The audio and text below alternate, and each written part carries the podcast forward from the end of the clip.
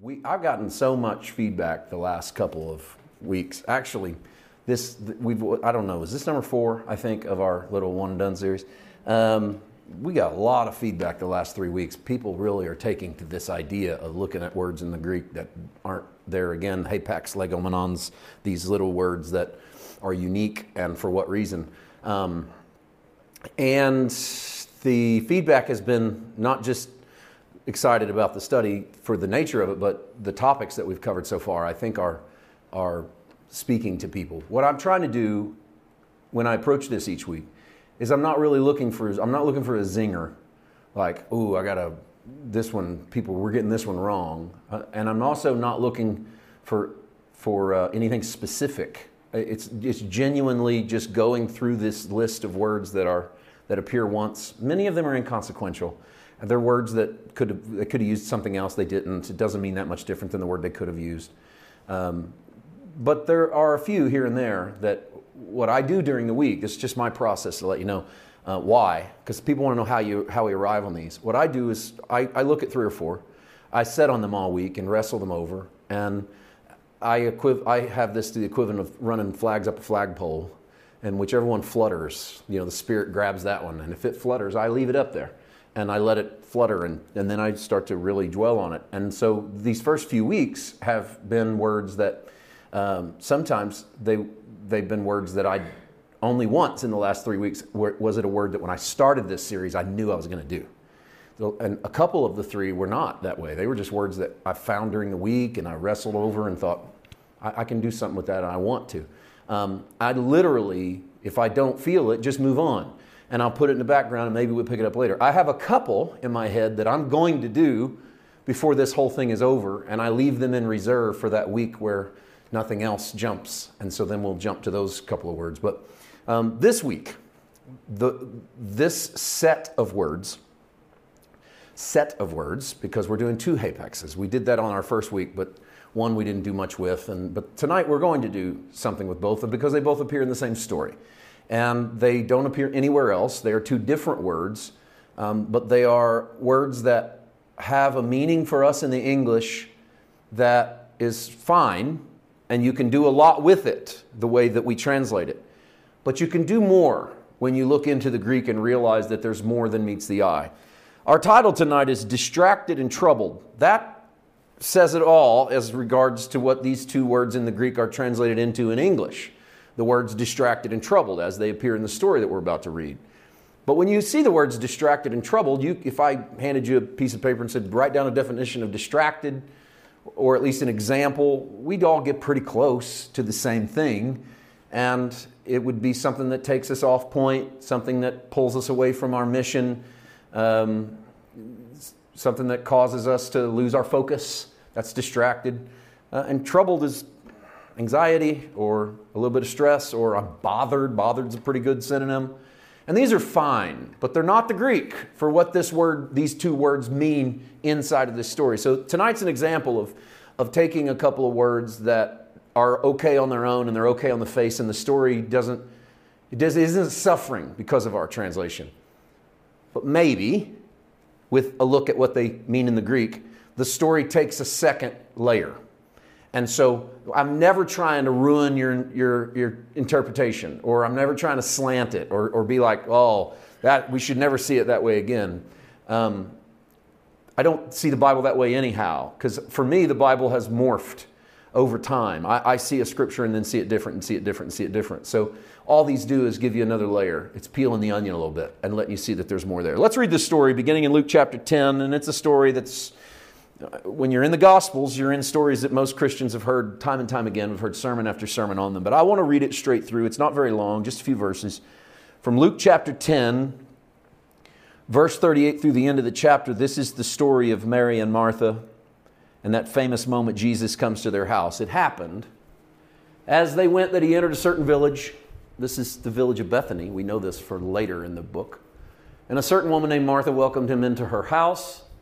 And she had a sister called Mary who also sat at Jesus' feet and heard his word. We're, we're, we're a chapter away from Jesus raising Lazarus from the dead. So you, or um, we're, we're close chronologically is what I meant to say. We're close chronologically to Jesus raising Lazarus from the dead, but we're in the same house. Okay, so this is the home of Mary and Martha. Mary sits at Jesus' feet. Verse 40 tells us Martha was distracted. There's our first word. Distracted with much serving. And she approached him and said, Lord, do you not care that my sister has left me to serve alone? Therefore, tell her to help me. 41. And Jesus answered and said to her, Martha, Martha, you are worried, and here's our second word, troubled about many things. But one thing is needed, and Mary has chosen that good part, which will not be taken away from her. That's the entire story. We don't get a lot of commentary. We don't get this story in another gospel with more depth. This is about as deep as it gets. And I, I want to just handle the practical stuff first, because this is sort of how we handle this story for the most part in the church. We look at this as a story that is about priorities. So, some people's priority is to do and be active. And some people's priority is to sit at the feet of Jesus. And that Jesus compliments the priority of sitting at his feet. And so this story becomes an example of how you should spend time with Jesus more than you spend time with everything else in your life. And that how it's very easy to get distracted and doing stuff to the point that you miss out on what you should do, which is set at the feet of Jesus. And this causes us to say, be more like Mary. So in a compa- we, we use this as a comparison sermon or a lesson. We go, you have the opportunity in your life to be like Martha, which is busy, busy, busy. Or you have the opportunity to be like Mary, which is rest, rest, rest. Choose rest instead of busy. And we all nod our head and go, yeah, yeah, that's what we should do. Let's go right back to our lives and go, perfect world. Jesus is at our house. I can tell you, if Jesus is at my house, I'm going to be Mary. I'm not going to be Martha. I'm going to be sitting at the feet of Jesus. And, that, we sort of leave the story there. And it's got, you know, some good practical principles there called don't get distracted and don't stress out and spend some time with Jesus. But it also causes us to condemn the Marthas of the world, really, the people that are actually doing stuff versus the people that aren't doing anything usually end up getting a little bit condemned and made to feel bad because they're working so hard. And if we take this into a hyper religious space, then all the religious people are Marthas, and all the free grace people are Marys. You know, this is kind of how we can twist these stories pretty quickly. And so everybody active and doing stuff and working hard, you're a bunch of Marthas, and you need to realize that it isn't about that, and you need to calm down and sit at the feet of Jesus and be more like, and we usually mean be more like me. you know, that's kind of what we usually mean when we compare. Be more like me, someone who's trying to spend some time alone with Jesus. Because, hey, even Jesus commends Mary. He doesn't commend Martha, he commends Mary. Hey, Mary chose the more needful thing, so be at my feet. And so then, once again, we can leave that service or that class and say, well, I'm going to do everything I can this week to be a little bit more like Mary. Um, those are all of the, that's not all, but those are the big ones. That's kind of the way we handle this story. It's used uh, to make us all feel like we need to slow down a little bit. It's used to make us feel like um, we need a life that's less distracting, and it's it's made to com- be, commend those who figure out how to sit at Jesus' feet. What does it look like to sit at Jesus' feet? That doesn't ever usually get answered. That you know we, we don't really come up with anything because Jesus isn't physically here. So what would it look like to live your life in a manner in which you actually sat at Jesus' feet instead of consumed with your life like Martha? But if you really got practical, how much would you get done if you didn't live a little bit like Martha once in a while? And right? I mean what would happen in the world if you just decided that you're just going to be the one that sits at the feet of Jesus all day long and this, nothing's going to happen? Nobody's going to, no, that kitchen's not getting, no, none of the food's getting made, none of this, no one's getting served, this house isn't getting clean, nothing's getting done because we're all going to be like Mary. And so this is why a lot of times practical preaching of our texts falls short. Because if you just get practical with the word and it's all just about principled living, the stories don't usually they don't work like they kind of start to fall apart. And it's because they weren't ever meant to be told that way. And they weren't ever meant to be seen that way as just little tight little principles for living by Jesus and by Luke the evangelist.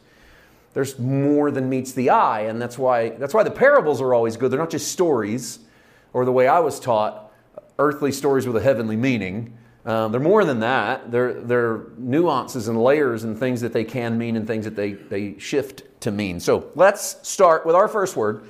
This is a hapax, a word that appears but once in the entirety of the New Testament and never appears again, and Luke uses it. Uh, it's Luke using it. Let me say it this right. Luke's the writer. Okay, so Luke's using all of them. Jesus doesn't speak Greek. We don't have any evidence that Jesus speaks Greek. So if I say Jesus said this word and he, he said it and no one else ever said it in the New Testament, I'm saying that wrong. Really, Luke has Jesus speaking Greek. Jesus isn't speaking Greek. Okay, Jesus is probably speaking Aramaic. Um, most likely. He, possibly Hebrew, but even in the world of that day, Hebrew people were speaking basically Aramaic, sort of the street language of the world. Luke's writing this decades after it happens. And he's writing in Greek because he's got an audience that's global. He doesn't want it confined to Israel, so he doesn't write it in Hebrew. And no one wrote in Aramaic for, for posterity's sake. They wrote in Greek because it was more widespread. And so Luke writes in Greek, so Luke's choosing the words. Okay, that doesn't mean I don't think they're not inspired by God. I've got a hapax on God breathed that we might do at some point. All scriptures breathed by God for inspiration. Okay, that's, there's, that's a hapax there. There's, that's a word that doesn't appear anywhere else. And we, we may dig into that before all this is said and done. But just because it's breathed by God, don't assume that it's God pushing the pen, that He grabs the pen of Luke and He moves it to say, you got to say it this way. It's going to come out of Luke as inspired by the Spirit. So they're choosing words, sometimes choosing words they hadn't used anywhere else. And perhaps that's just because they have a, a rich vocabulary, but maybe because they're trying to convey something else. And then those definitions, because that word gets used five times, you know, only once, but it's, it's got derivatives. Sometimes our translators use the derivative and they could have used something else. So when Luke uses the word distracted, it's Luke choosing the word to tell the story. And the word he chooses to use is the Greek perispeo. Now, perispeo is a compound word, two Greek words jammed together. Peri, about, around, or because of, and spio is to draw. So, because of, around, about, around, because of, to draw. Literally, Martha is drawn about by her work. And I don't mean draw with a pencil, but drawn, taken. That's when something draws you in. You're drawn in of what you're doing. And so the word that Luke chooses to use to describe Martha's action is not used anywhere else. There's a depth to this word in the Greek that, that goes another layer, however. Maybe the next line. Too many things, if too many things draw you, eventually they drag you. I, I start here because this word perispeo in the, in the Greek, to be drawn, has a connotation of being forcefully drawn. So think of it in the terms of being dragged into something else. So, if too many things in life, there are too many things, is how I really meant to say that. Too many things to draw you, eventually they begin to drag you. So, if you have this and this and this and this and this, and you're kind of surrounded by stuff in your life that are all drawing you in. They're all demanding, we like to say it in our culture, they want a piece of me. Okay, they get a piece of my mind, they get a piece of my time, they get a piece of my money. All of those things are very real. If enough of them draw you, they begin to drag you. And Martha is dragged. That's the connotation of the Greek. She's dragged here and there, really out of control.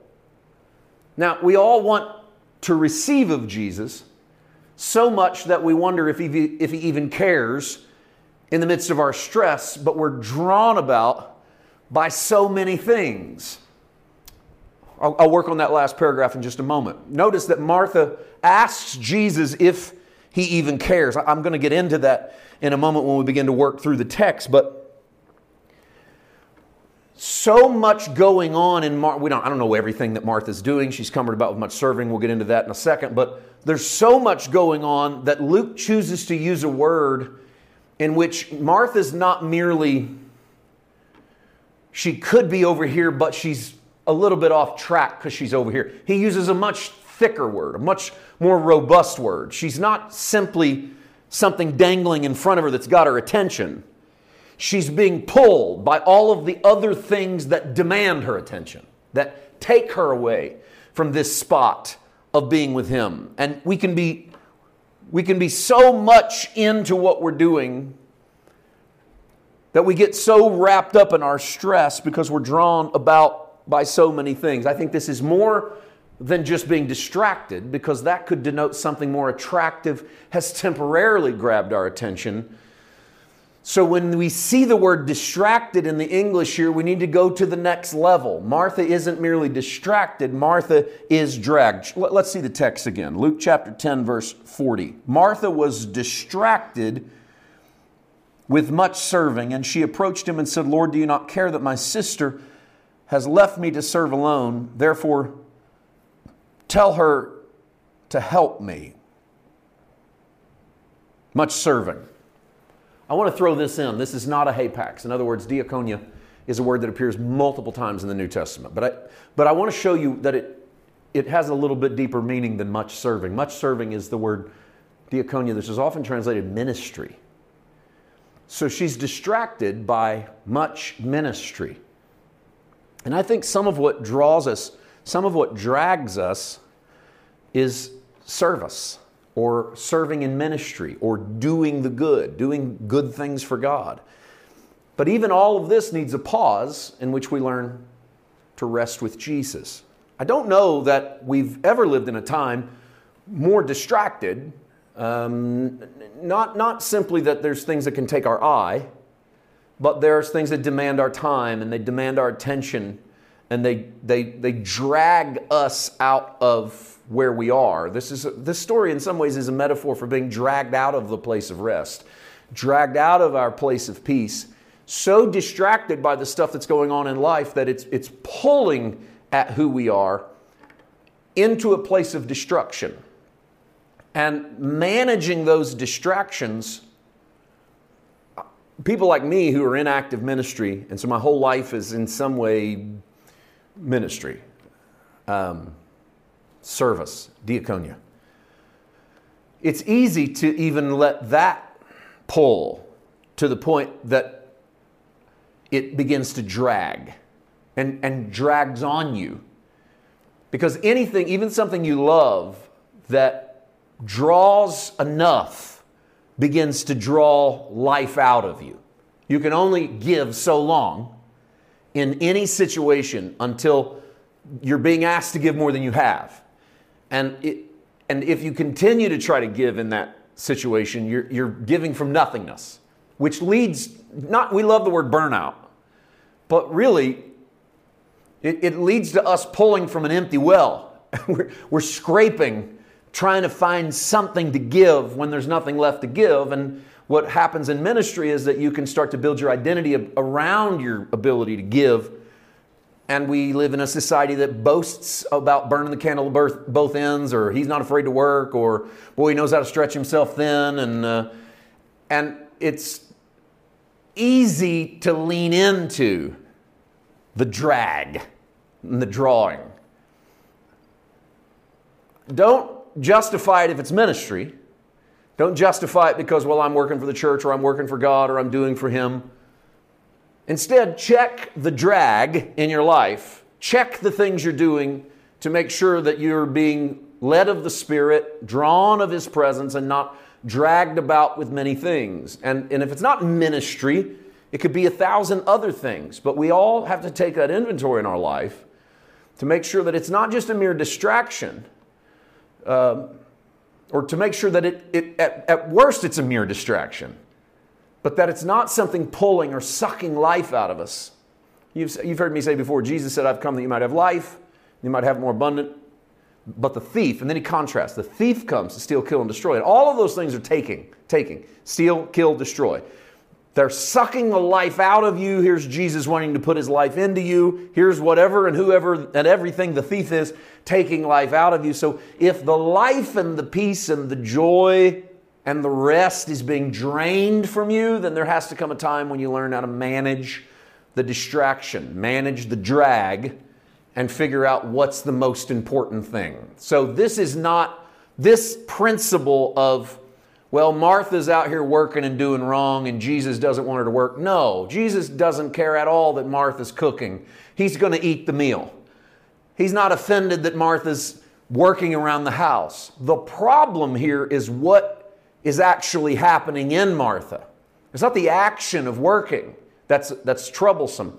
It's the fact that she's, it's, it's crushing who she is. So look at the next verse and watch Jesus' response. Jesus answers in verse 41 and says to her, Martha, Martha, you're worried and troubled about many things. Troubled is our next, our second hapax tonight. Here's a word that doesn't appear anywhere else in the New Testament in this form. Thorubazo. And thorubazo is a word that is built off of the root word meaning riot or uproar. So Luke has Jesus saying that his problem with Martha is not that she's distracted. His problem, he doesn't even use the word distracted. Luke used that. He uses a word for riot. So Jesus acknowledges that Martha's being dragged. The problem with being dragged is it's dragged Martha into a chaotic state. There's a riot going on in her heart now. There's a riot going on in her mind. There's chaos in her spirit. It's not the work that's the problem, it's that she's allowed herself to be dragged through it so much that it's caused a riot in her own soul. This is way deeper than she's distracted and she's troubled. This is, she's so drawn in by all the things she has to do that she's no longer at peace in doing any of them. And that they are becoming a mess.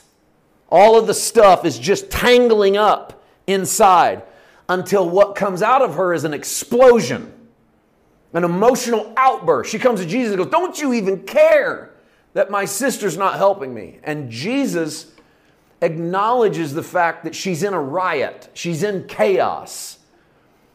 And he, he doesn't put his arm around her and go, It'll be okay, because saying it'll be okay almost always sounds like the thing to say to someone who's going through it.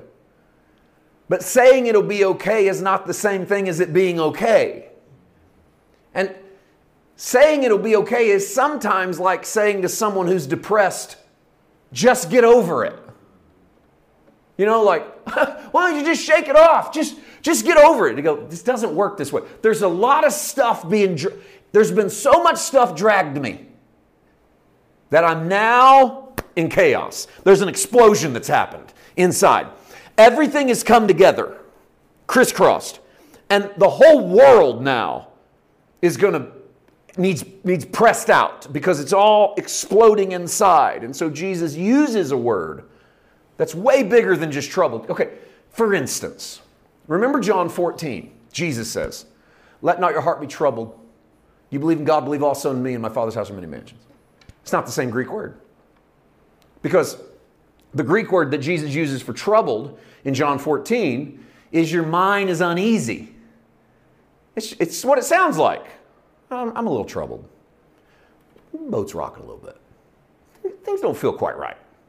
It's, it's almost, compared to this trouble it's gentle. It's like, it's like, yeah, I'm not, I'm not sure about this. That's the word Jesus uses when he says, don't let your heart be troubled.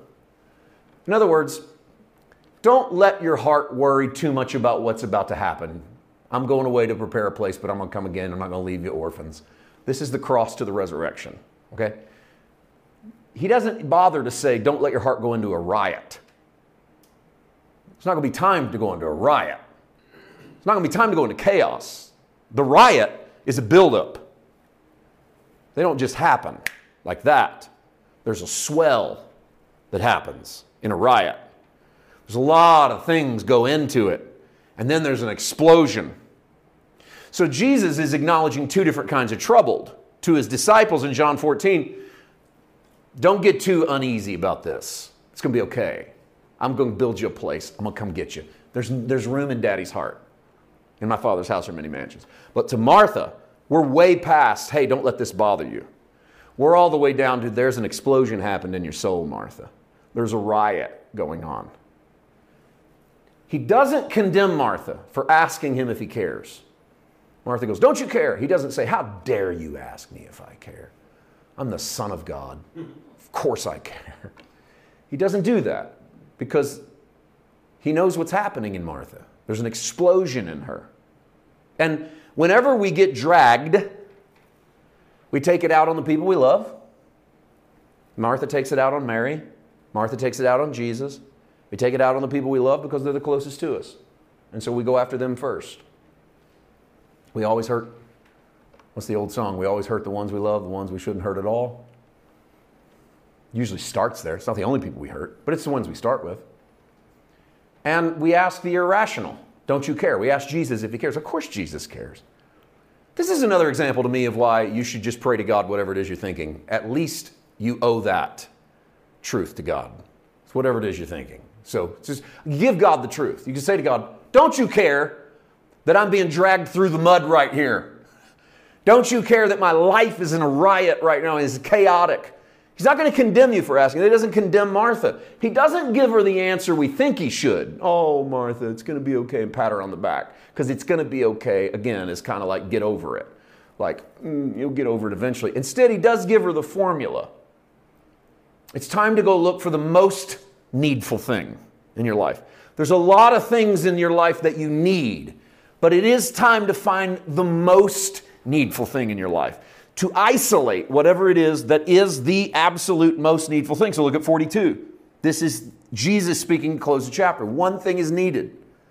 And Mary has chosen that good part which will not be taken away from her. I like this. Ancient texts read this as Hey, Martha, few things are necessary. I wish we'd have kept that. I don't know where along the way the Greek, we, that was our oldest Greek manuscript, reads right here. Few things are necessary, and Mary has chosen it. In other words, Martha, do inventory in your life and find out what isn't necessary. Because the truth is, is that a lot of what's dragging me down isn't necessary. Okay, there's some things I could let go of that maybe they're not necessary, or maybe they're not necessary for me to pay so much attention to them. Learning to parse the difference is, is absolutely crucial. It, in fact, is our responsibility to determine what is necessary in the moment I want to get to that in a second. This story may exemplify modernity more than any other in the gospel. So let me, let me land on those two things. Um, it's our responsibility to determine what's necessary in the moment, meaning that sometimes you got to cook the meal, and sometimes you got to clean the kitchen, and sometimes you got to prepare the house. But sometimes Jesus is in your living room. That's the difference. You know, sometimes it's a special moment. I don't think he's asking for me 24 7. But I do know that he's asking for me a little bit. I can hear it in my spirit. I, I don't believe that he's asking for me to have all day long prayer sessions with him. But I do hear his voice sometimes going, Hey, I'm here. Let's talk. And that's, that's quiet time or contemplative prayer or meditation or going through the Psalter and reading a psalm, trying to find one that sounds like where I am, or praying a prayer that the ancients have prayed for centuries because somebody in a better spot than I am right now thought it through and prayed something that makes more sense than any of the stuff I'm garbling out.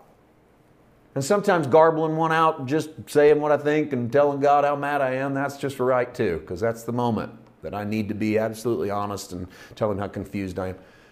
Not asking for that all day long, but he is asking for that. So it's up to me to take responsibility for my life and learn what I don't need to be dragged into. And that means that sometimes I have to say no to a request, or sometimes I have to turn my eyes from the things I'm feeding on, or that I'm reading, or that I'm watching, or that I'm listening to, or the people I'm with, or the stuff I got my hands involved in. I'm just using examples. Because the truth is is that we're all being and some you can't stop some of it but we take the responsibility for what's important when it's important and learning to lay aside. It's why i think it's why hebrews says lay aside the weights and the sin that doth so easily beset you. Lay aside the weights because some things are just weights. And some things are sin, some things are you just missing the mark. Lay them aside. Let your hands off of them, let go of them, don't possess them. Take responsibility for what's necessary in the moment. Not everything necessary in the moment is necessary forever. And then finally, this story may exemplify modernity. What I mean is that I don't know that we have a better story in the Gospels for our own lives than being dragged about by stuff. We've got technology and we've got, um, well, we got technology more than we know what to do with. And we got so much of it to entertain us and to occupy us and to take us you know, because we've got to email and we've got to text and we've got to Zoom and then we've got to be entertained and then we got to look at a spreadsheet and we've got to balance this and then we got to go to this online statement and we got these app we got to visit that's just the digital stuff that's just the stuff here and hanging on the wall and that's the stuff that is fairly new to this generation and so there's a whole new world of getting dragged into stuff that's that maybe wasn't there before but there's a, but there's been a lot of things across time. And maybe no story talks about us more than this one because the more we're dragged, the more frustrated and infuriated we become. What's the antidote to that? It's not just get over it, and it's not, oh, it'll be okay. It's choose the most necessary thing. Choose the most necessary thing in that moment. It's not got to be the most necessary thing for every moment, but choose the necessary thing for that moment and learn to place into its category what belongs in its category so that it stays in its space and it doesn't dominate you, so that it doesn't get bigger than you, so that it doesn't own your moment, so that you choose the most necessary thing, the good part. And the good part is finding space to sit at the feet of Jesus. And so I don't know what that looks like for every person, but I know that it's impossible to sit there and be in the kitchen it's impossible to sit there and be distracted. That's the point of the story. So there are things we have to lay down to say, I need five minutes, I need 10 minutes. And if, if I'm speaking too much, that's okay, start with 60 seconds. Maybe you literally don't feel like you have five minutes. Your life is that packed. Okay. It's, it's time to start letting go of some stuff if five minutes is too much to find, but that's train you in the Lord. But find the space to take a deep breath and to spend some time with Him. Because as you sit at His feet, so more than any other spot in the Gospels, this maybe is us. It's, it's us being distracted, being dragged through the mud into all the stuff. We're going into a, we're in an election year, and here it comes in America. The onslaught, as if it hasn't already started, the onslaught of opinion and commentary and news I put that in quotes because I think a lot of what we're hearing is news isn't news. And we're just we're being swamped with what do you think of this? And we're forced to have an opinion and we've got to have an idea and and I don't know about you, but it doesn't take long deep into the year for me to feel like I've already been dragged through more than I want. You just go. There's a part of me that, that at some point just goes, I don't know if I even care. I, I don't know. I don't know if it's gonna make that big of a difference. You know which side we end up with. But I don't I don't really feel that way. I don't because I don't want to go through life going nothing matters. You know, I don't want to go through life going, who cares? Because that's the lazy man's way out of issues, is just to say, I don't care, you know, and then go about your business. Jesus doesn't say, don't care. It's not about not caring and throwing everything down and burning the world down because you're mad. But it's learning where to put things into its proper place and then spend time with Him. And so spending time with Him can look unique to you, and it should. And, and you, there, there is, as far as I'm concerned, there's no substitute for prayer. There's no substitute for quiet time. There's no substitute for the word. But at this season of my life, I believe this more than I ever have. There's no substitute for community. You weren't made to do this by yourself. You weren't created alone. You weren't saved alone. Your very forgiveness is couched within the concept of the other people that you know in the body of Christ. And so be with them because in that space, you are strengthened and you, you find hope and you find rest. And this is the beauty of coming together because it should be a space where you drop the stuff and you, you let go of the drag that's pulling you in. And so, if we need anything in this modern hour that, that's in the story of Jesus, it's these. So, our hapax is tonight. Perispeo, distracted, not just the trinkly thing that draws our attention away, but really drawn about and a constant drawing about is a dragging the things that draw, draw, draw, draw, draw you in eventually become a drag on your life. You can only have so many of them. And so learn to limit them where you can and rest with Jesus. And our other one is thorubazo, troubled, way more than just disease or unease or I'm bothered. That's a whole different word. This is deep. This is everything's on fire. This is close to all hell broke loose. This is Jesus saying to you, You are at the end of it. I want you to choose the most necessary thing. Start there. This isn't just you're bothered, this is you're burned. And so if you're burned, let's choose the most necessary thing going forward. Drop the other stuff that's not necessary. Inventory your life and start dropping the things that are unnecessary. This isn't going to be easy. Sometimes it's going to be painful because dropping the things that are dragging you might mean severing some things that you put a lot of work into and a lot of effort into. it. and, and it might mean that for a season you've got to step away from that or that person or whatever. This is why we don't drag. If you kept every relationship you ever had in your life with people, you would be dragging people. And some people would be dragging you because some people in your life you went like this. And that doesn't mean they're wrong or you're wrong. It just means this was their road and this was your road. And you're not supposed to keep holding their hand because you're pulling your shoulder out of socket, trying to hold on to something that's going a different direction. And so sometimes it's people, sometimes it's relationships, jobs, thoughts, dreams, hopes, desires, stuff. This is how we inventory it. Um, the world would say, in fact, I think it was Oscar Wilde that said, let everything be done in moderation. That's not in the Bible, by the way. It sounds like a really good Pauline epistle somewhere in the Timothys.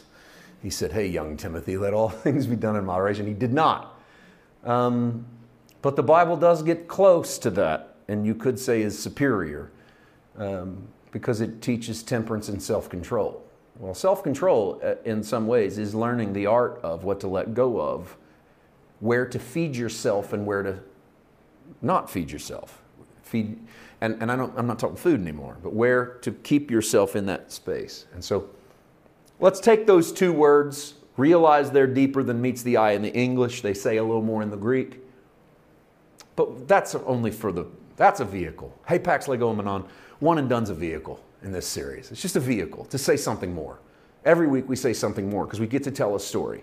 We get to say, here's what this story might say to you. So maybe what this says to you, to, to, you in this room, to the viewer, to the listener, is that it's time to take inventory of your distractions, but not just the trinkets that distract you, but the, the things that are dragging you, and figure out which ones to let go of. Let's bow our heads. And I want, I want you to do that too. Inventory your own life. This isn't about I'm not, I'm not asking you to uncover the secret sin. I'm asking you to just take a look at your life of what drags you and what you, what you might be holding on to that you don't have to hold on to anymore. And where is it keeping you from the most necessary thing? And if there's a, if there's a moment where that necessary thing could be a, a time out, with just you and the Father to where you bask in His love, then maybe it's time to take inventory and figure out where you can do that. Father, thank you that this message has become a part of my life, and I thank you that I'm learning, but I also thank you that I'm in awe of how little that I really understand this, and how every time I get into this, I realize there are still things that I'm letting be a drag in my life that if I would learn to do what you told me to do, and that's to figure out the most necessary ones, then I could start to let go of some of this stuff. I'm asking, Father, for your help, for your guidance, the spotlight of your Spirit to show me the areas of my life in which I'm distracted so that I can end the chaos and the riot that happens when I have too many of them. It is not your will that I live my life in chaos and riotous. And so, Father, I pray the same for myself. I pray the same for those who watch and listen who, who are here tonight, that you would reveal in us the areas in which we've been cumbered about. Maybe it's with much ministry. In my case, a lot of times it's much ministry, it's much serving. But that's not all. There's all kinds of things. And it's not just to identify them, it's not enough. I'm not asking you just point them out. I'm asking you for the same word you gave to Martha. Because in your instruction is always your grace, the power to do it. And so help us to learn how to lay them down. Find and carve out space with you. And we ask it in Jesus' name. Amen.